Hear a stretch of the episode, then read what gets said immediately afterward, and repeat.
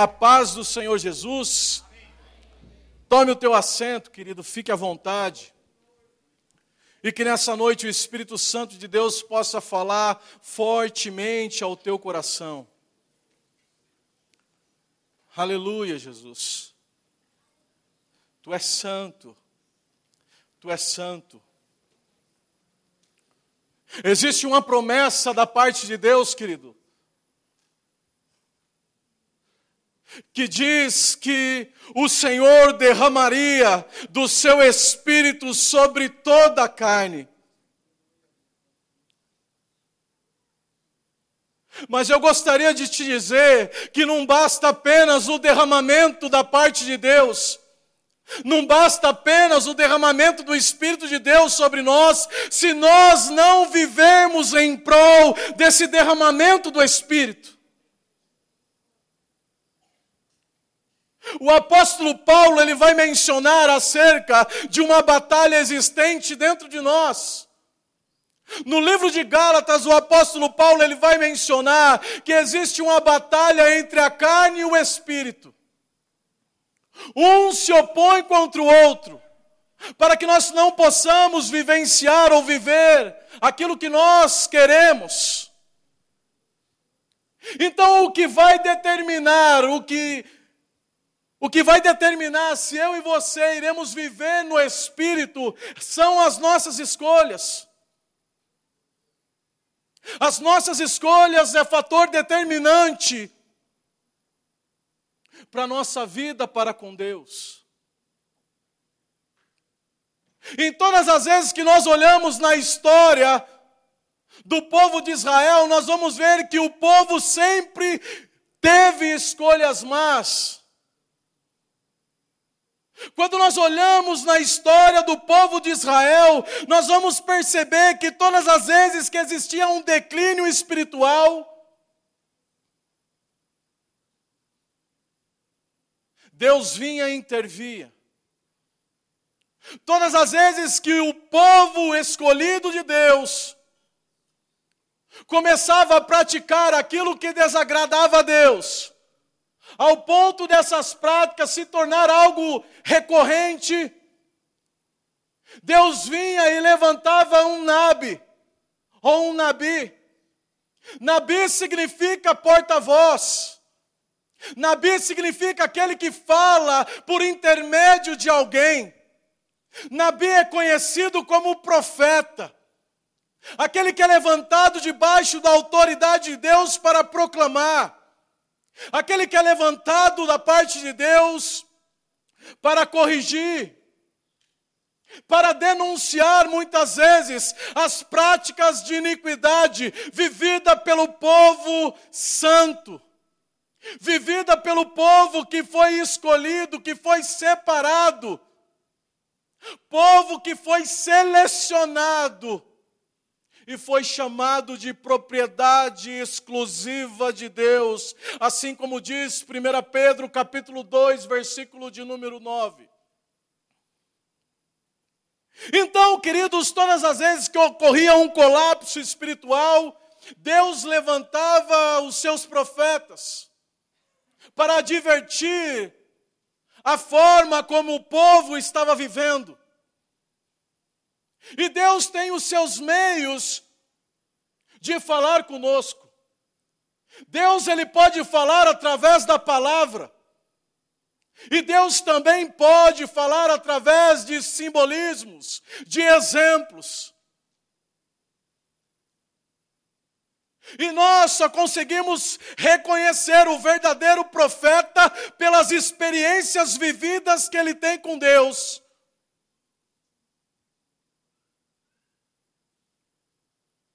Quando nós olhamos, querido, no livro de Isaías, capítulo de número 20, verso de número 2 e 4, nós vamos ver o Senhor levantando o profeta Isaías para advertir o povo de Israel. Porém, que a forma como Deus levanta ou chama Isaías para proclamar contra as atitudes daquele povo é uma forma inusitada. Talvez nos dias de hoje Se a pessoa se levantasse da forma como Isaías se levantou, essa pessoa seria presa por atentado ao pudor. Vamos abrir lá em Isaías, capítulo de número 20, verso de número 2, está escrito assim: Nesse mesmo tempo falou o Senhor por intermédio de Isaías, filho de Amós, dizendo: Vai, solta os teus lombos o pano grosseiro de profeta, e tira dos teus pés o calçado. E assim ele o fez, indo despido e descalço. Então disse o Senhor: Assim como Isaías, meu servo, andou 3 anos, despido e descalço, por sinal e prodígio contra o Egito e contra a Etiópia, assim também vocês serão levados cativos, nus e descalços. Agora você imagina a experiência do profeta, a vergonha que ele teve que passar para transmitir uma mensagem para o povo que estava vivendo de forma errada. A palavra do Senhor vai mencionar que o profeta Isaías, ele andou 3 anos nu e descalço, advertindo o povo do Egito, advertindo o povo da Etiópia e advertindo o povo de Israel por exemplos. Ao longo da história nós vamos ver também Deus levantando Ezequiel. Ezequiel não é diferente. Deus chama Ezequiel e vai levar Ezequiel agora diante de um vale. E Deus vai perguntar para aquele profeta o que ele está vendo naquele lugar. Todos nós conhecemos essa passagem. Ezequiel, capítulo de número 37. Ezequiel vai olhar para aquele vale e vai dizer que nesse vale só existe ossos secos. Deus estava querendo mostrar para o profeta que o povo de Israel estava semelhante àqueles ossos. O povo de Israel estava seco, sem a esperança, sem a presença de Deus. Secos. Então a palavra do Senhor vem ao profeta dizendo: profetiza sobre esse vale, profetiza sobre essa situação que meu povo tem vivido. E o profeta então agora ele vai proclamar, ele vai profetizar na vida de um povo que estava morto no pecado, um povo que vivia em desobediência, mas por meio da profecia, aquele povo ele foi restaurado. Por meio daquela profecia, Deus levanta aquele povo novamente e restaura todas as coisas. Mas como eu mencionei, sempre o povo está fazendo más escolhas. E o povo então, passado algum tempo, ele retorna na mesma situação que ele vivenciou outros anos ou outros tempos. E aí nós vamos adentrando para a história.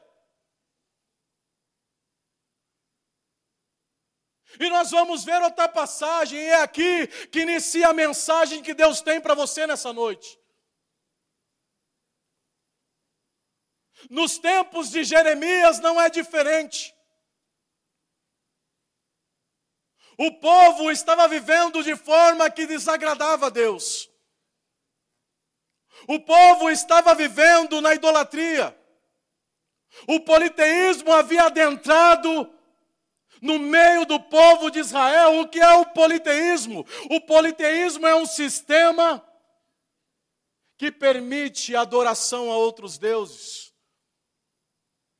Então a palavra do Senhor vai mencionar que o povo de Israel, aquele mesmo povo que foi chamado para ser santo, que foi chamado de propriedade exclusiva de Deus, agora estava servindo outros deuses. Agora já havia se esquecido do Deus Todo-Poderoso que havia se manifestado, que havia tirado com mão forte do Egito e prometido tantas coisas. E é exatamente que nós vamos ver lá em Jeremias, capítulo de número 18, verso de número 15.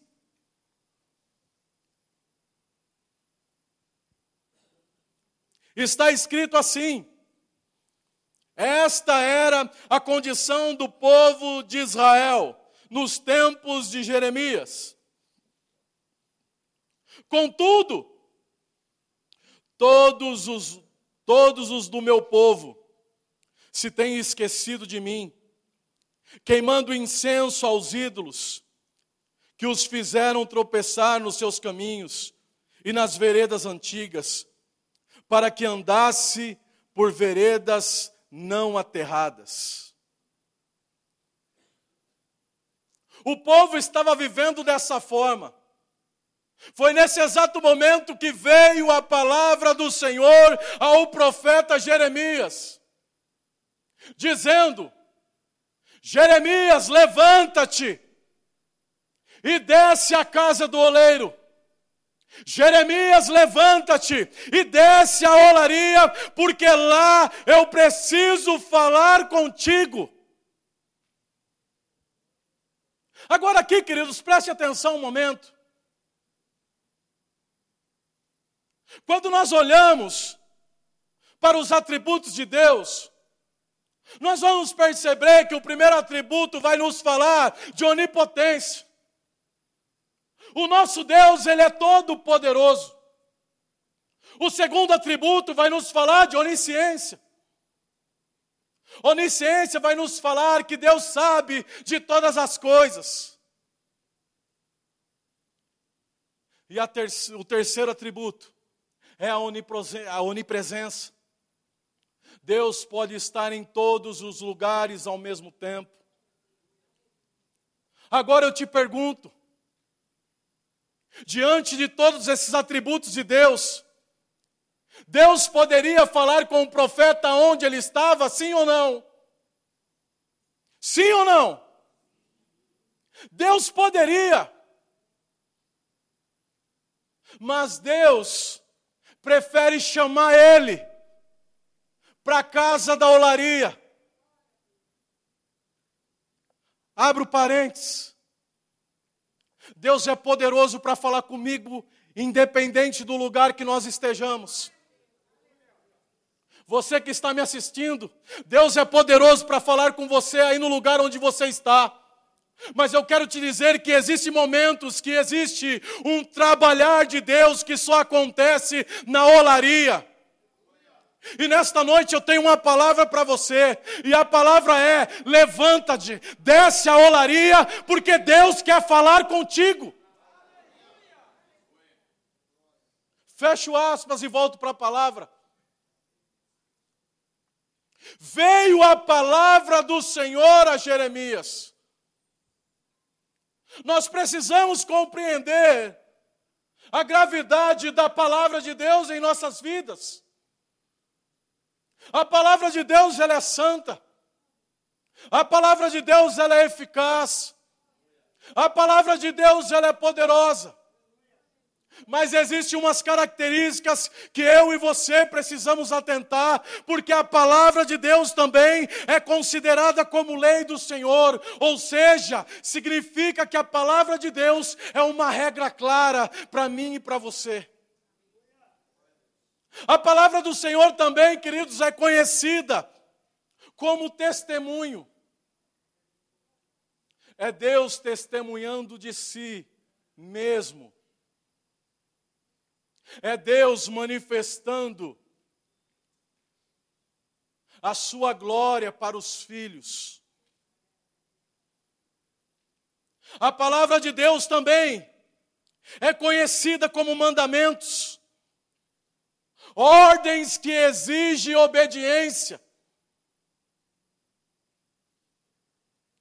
A palavra do Senhor vai nos dizer que ela também significa estatutos, registros que não podem ser apagados, registros perpétuos, que testemunham da glória de Deus, que testemunham do amor de Deus, que testemunham dos feitos de Deus por mim e por você. Essa é a palavra do Senhor, a mesma palavra que foi direcionada a Jeremias. Veio a palavra do Senhor a Jeremias, para que ele viesse descer a olaria. E assim então nós vamos olhar em Jeremias, capítulo de número 18, verso de número 1, dizendo: a palavra do Senhor veio a Jeremias dizendo: dispõe-te, desce à casa do oleiro, e lá ouvirás as minhas palavras. Desci à casa do oleiro, e eis que lá estava entregue a sua obra sobre as rodas. Como o vaso que o oleiro fazia de barro lhe estragou na mão, tomou a fazer dele um outro vaso, segundo bem lhe pareceu. Então veio a mim a palavra do Senhor, dizendo: não podereis eu fazer de vós como fez este oleiro, ó casa de Israel.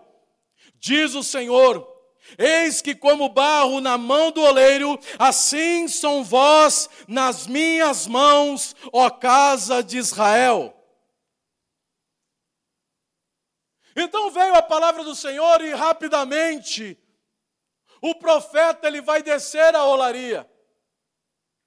E nós vamos perceber que o profeta Jeremias, ele não conhecia nada de construção de vaso. Mas mesmo sem conhecer o processo, ele precisava descer a olaria, ele precisava descer a casa do oleiro para ouvir o que Deus tinha para dizer a ele.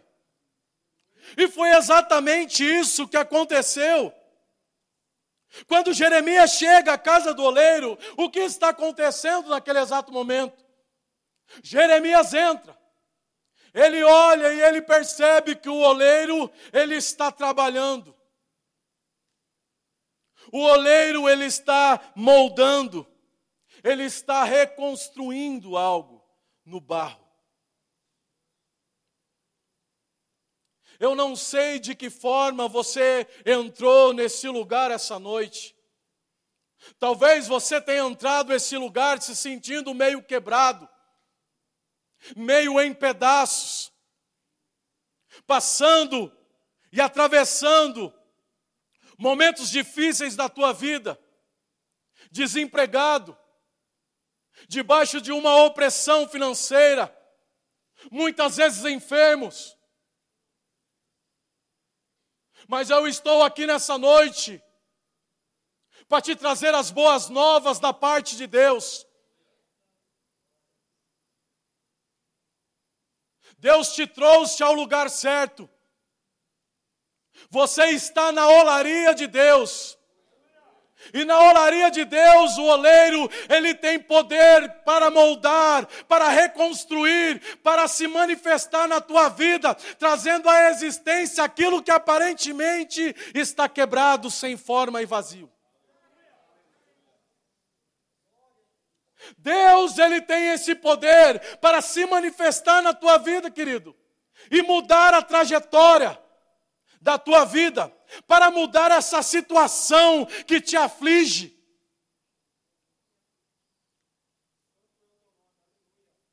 Deus é o oleiro, o templo é a olaria, e nós somos o barro nas mãos dele. E nós precisamos deixar o oleiro trabalhar em nossas vidas.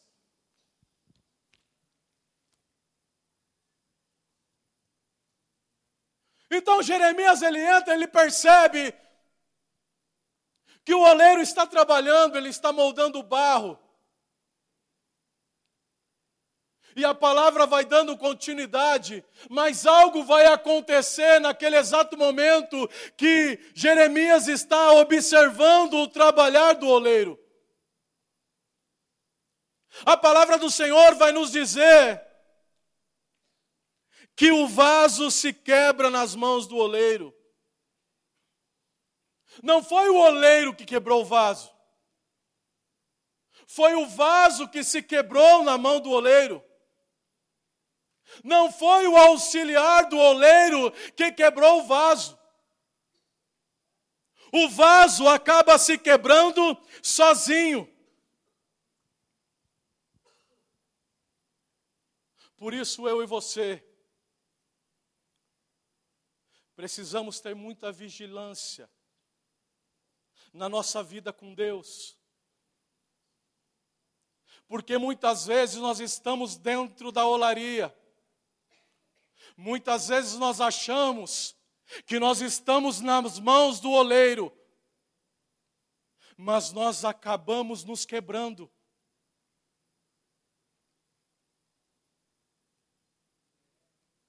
E por que o vaso se quebra? O vaso se quebra muitas vezes porque a proposta cega você ao ponto de deixar de olhar para os propósitos. Muitas vezes o vaso se quebra porque de alguma forma aquele temor que você tinha, você não tem mais. Muitas vezes o vaso está até orando, mas não está vigiando.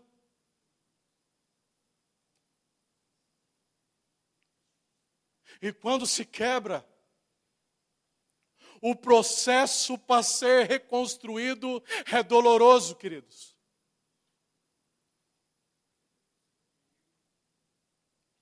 É por isso que nessa noite, Deus quer falar algo contigo.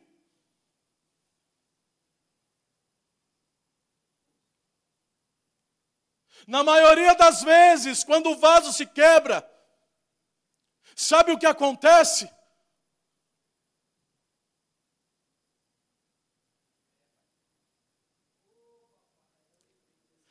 Quando o vaso se quebra, eles querem transferir a responsabilidade da quebra para outra pessoa. É a síndrome de Gênesis. É a síndrome de Éden. É a síndrome de Adão. Adão, quem pecou? Ah, foi a mulher que o Senhor me deu. Eva, quem foi que pegou? Foi a serpente que me enganou. É difícil nós reconhecermos o erro. É a palavra que está dizendo, não sou eu. O vaso se quebrou sozinho. Se quebrou porque em algum determinado momento de suas vidas, eles deixaram de vigiar, de se policiar e de vivenciar o derramamento do Espírito Santo em suas vidas.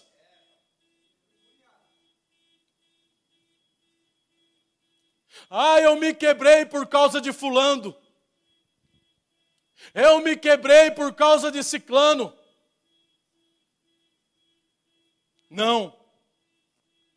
A quebra ocorreu sozinha.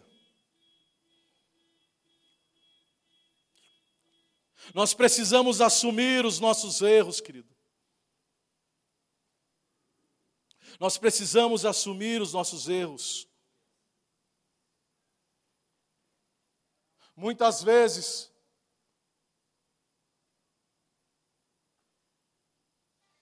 o vaso nem sabe que está quebrado.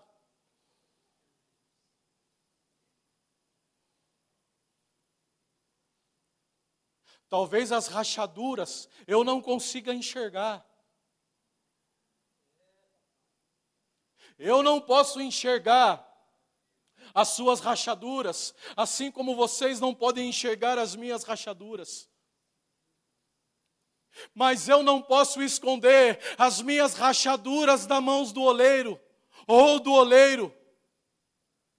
Vocês não podem esconder as rachaduras que vocês têm do oleiro. Deus, Ele sonda os nossos corações. Deus, Ele nos conhece em essência. Nós podemos até parecer cristãos, vestir uma máscara da paz do Senhor e dizer que está tudo lindo e maravilhoso, quando lá dentro você sabe que você está em falta com Deus. Você sabe que não adianta somente Deus derramar da porção do Espírito, porque você não está vivendo aquilo.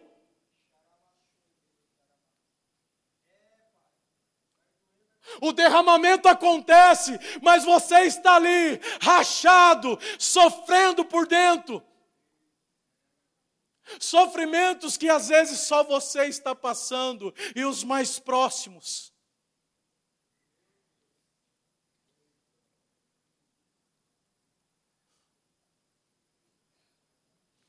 Aleluia, Jesus. Aleluia.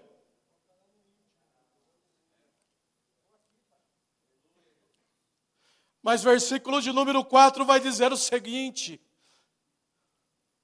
como o vaso que o oleiro fazia de barro se lhe estragou na mão, tornou a fazer dele um outro vaso, segundo bem lhe pareceu.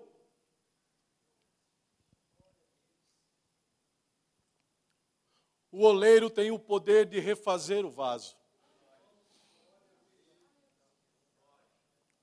O oleiro, ele pode, meus queridos, restaurar as nossas vidas.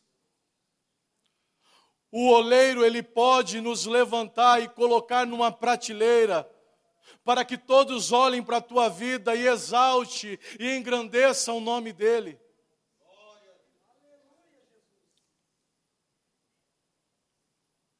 O oleiro, ele não vai te descartar. O oleiro, ele vai entrar na tua vida, ele vai te formar segundo a vontade dele. O oleiro vai pegar aquela situação que te trouxe um tratamento para te moldar, para te mostrar que você não era aquela pessoa que você achava que era, para te mostrar que você não era tão espiritual como você achava, não era tão santo como você achava.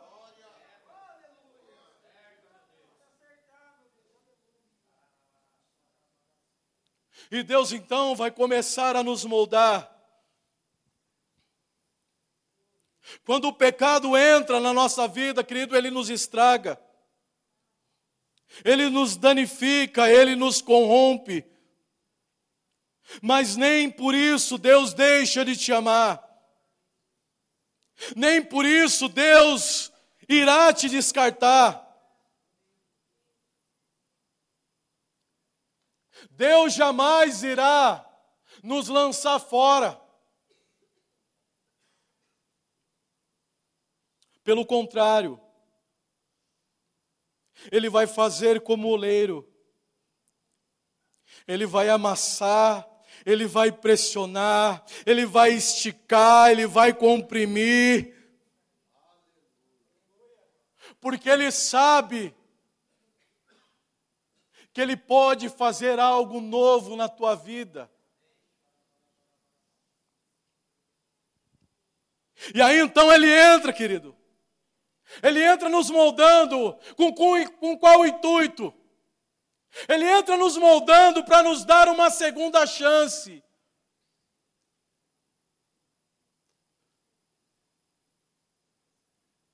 Ele entra trabalhando através da misericórdia nas nossas vidas, nos dando novas oportunidades para fazer diferente, para que nós possamos vivenciar aquilo que nós deixamos de viver um dia, para que nós venhamos voltar novamente ao centro da vontade de Deus.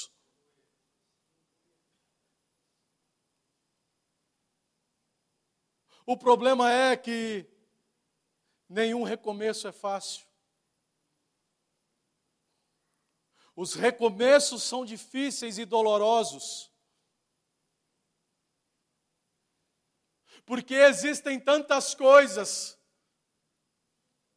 que precisam ser moldadas, que precisam ser tiradas, para que então a obra de arte do oleiro possa ser concluída.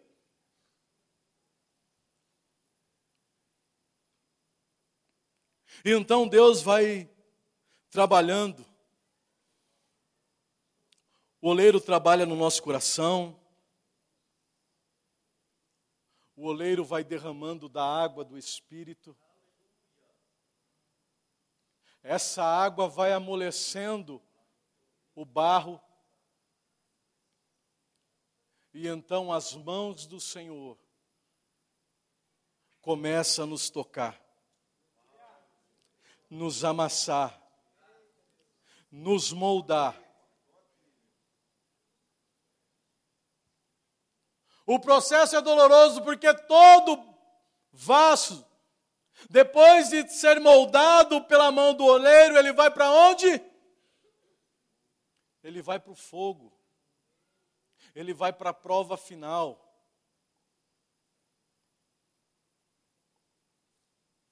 E que eu e você possamos agarrar com unhas e dentes as oportunidades que Deus tem nos dado. O fogo vai nos falar de tentação. Jesus, ele foi tentado, mas não cedeu à tentação.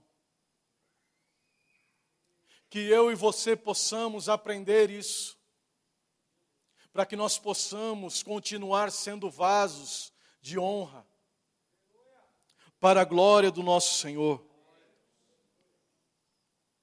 Então eu e você precisamos confiar no oleiro, confiar naquele que está nos moldando,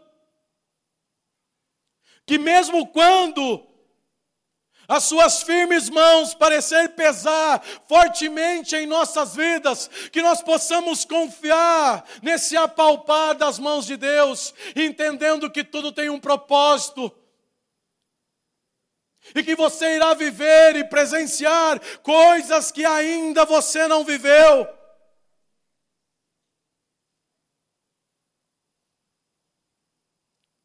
Que nós possamos deixar ser moldados pelo oleiro. Aleluia, Jesus. Depois que o oleiro começou a moldar o vaso, nesse momento vem novamente a palavra do Senhor dizendo: não podereis eu fazer de vós como fez este oleiro, ó casa de Israel. Diz o Senhor: eis como barro nas mãos do oleiro, assim também é vós nas minhas mãos.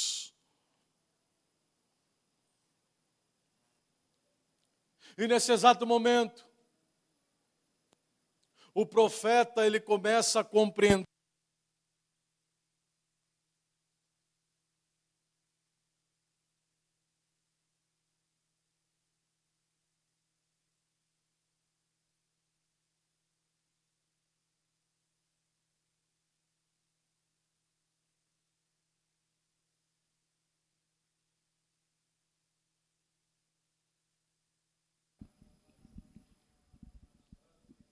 e o profeta começa a compreender aquilo que Deus queria ensinar.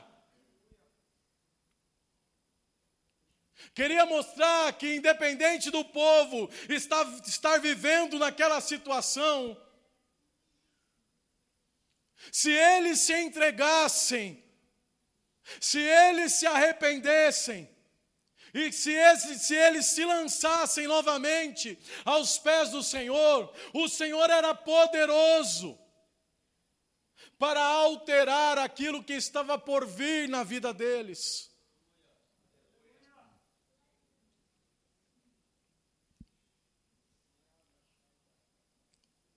Foi uma forma do Senhor falar com Jeremias. É a forma que Deus está usando para falar comigo e com você nessa noite. Nenhum problema, nenhuma dificuldade é grande demais para que ele não possa moldar por você.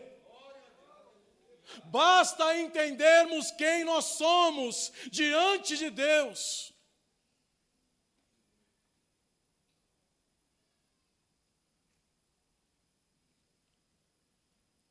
O inimigo quer fazer você, querido, um vaso para desonra.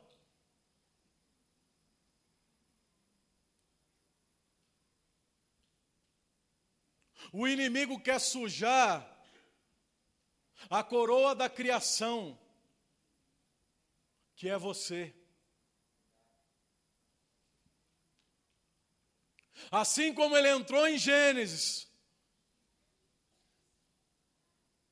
depois de Deus ter moldado Adão com todo amor, ter feito Adão a imagem e semelhança de Deus,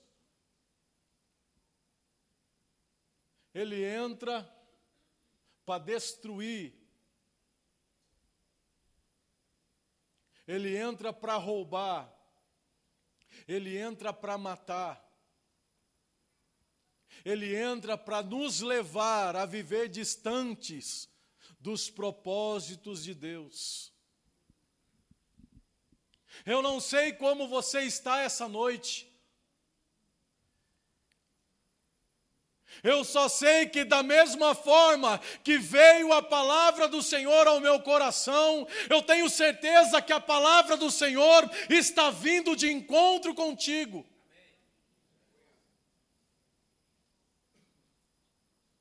Existem momentos que nós precisamos estar aqui nesse lugar, porque aqui é lugar de experiência. Aqui é lugar de experiência com Deus.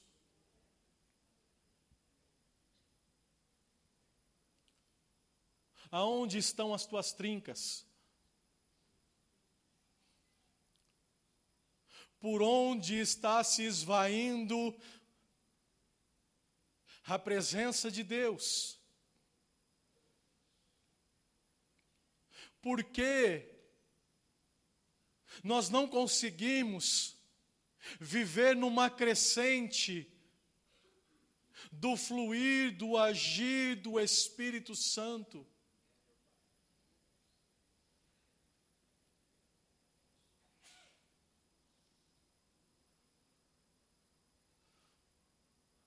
Você não foi chamado para viver de momento.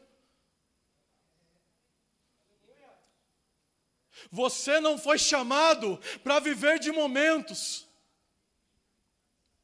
O acampamento está uma bênção, está um derramar do Espírito. Aonde está aquele desejo ardente de estar na presença de Deus? Aonde está aquele desejo ardente de estar mais prostrados diante do Senhor?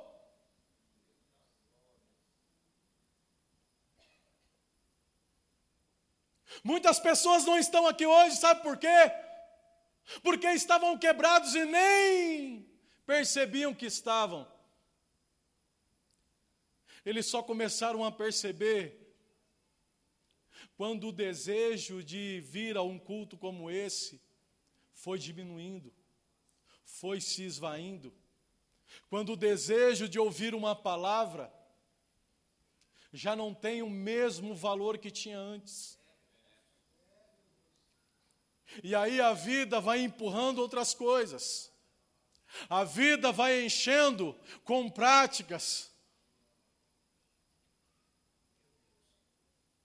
E aí acontece a quebra, irmãos. Mas eu louvo a Deus porque ainda existe a palavra que é poderosa. E a palavra para mim e para você sempre será: levanta-te. Levanta-te e desce. Levanta-te da situação que você tem vivido. Levante dessa situação que tem desagradado a Deus e desça. O descer nos fala de arrependimento, o descer nos fala de humilhação na presença de Deus. Levanta-te e desce à casa do oleiro, porque é aqui que Deus irá falar contigo. É aqui que Deus vai restaurar seus sonhos, é aqui que Deus vai restaurar os projetos. É aqui que Deus vai despertar novamente aquela chama que um dia queimou.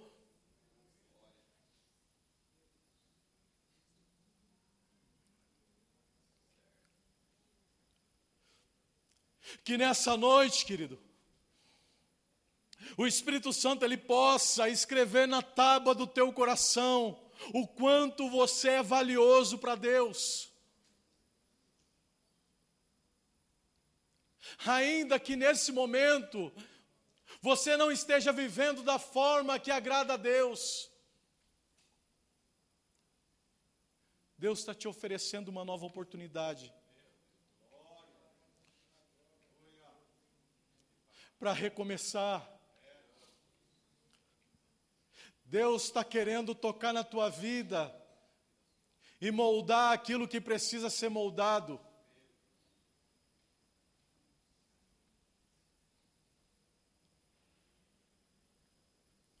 Gostaria de pedir que o Ministério de Louvor já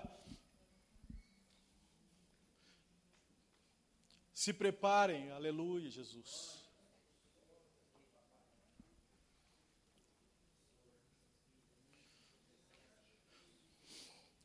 E que nesse momento você entenda onde você está. Sabe aonde você está? Você está na casa de Deus, queridos. Você está num lugar aonde o impossível pode acontecer.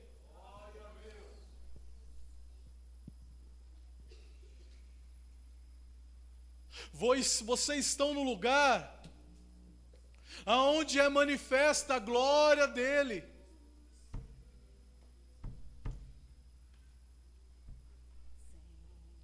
Você saiu da tua casa dizendo: Senhor, fala comigo nessa noite. Eis que o Senhor tem bradado ao teu coração.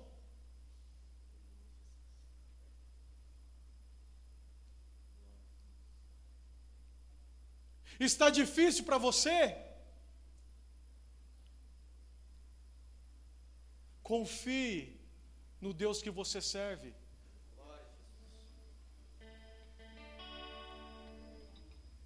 Vamos nos colocar de pé, querido.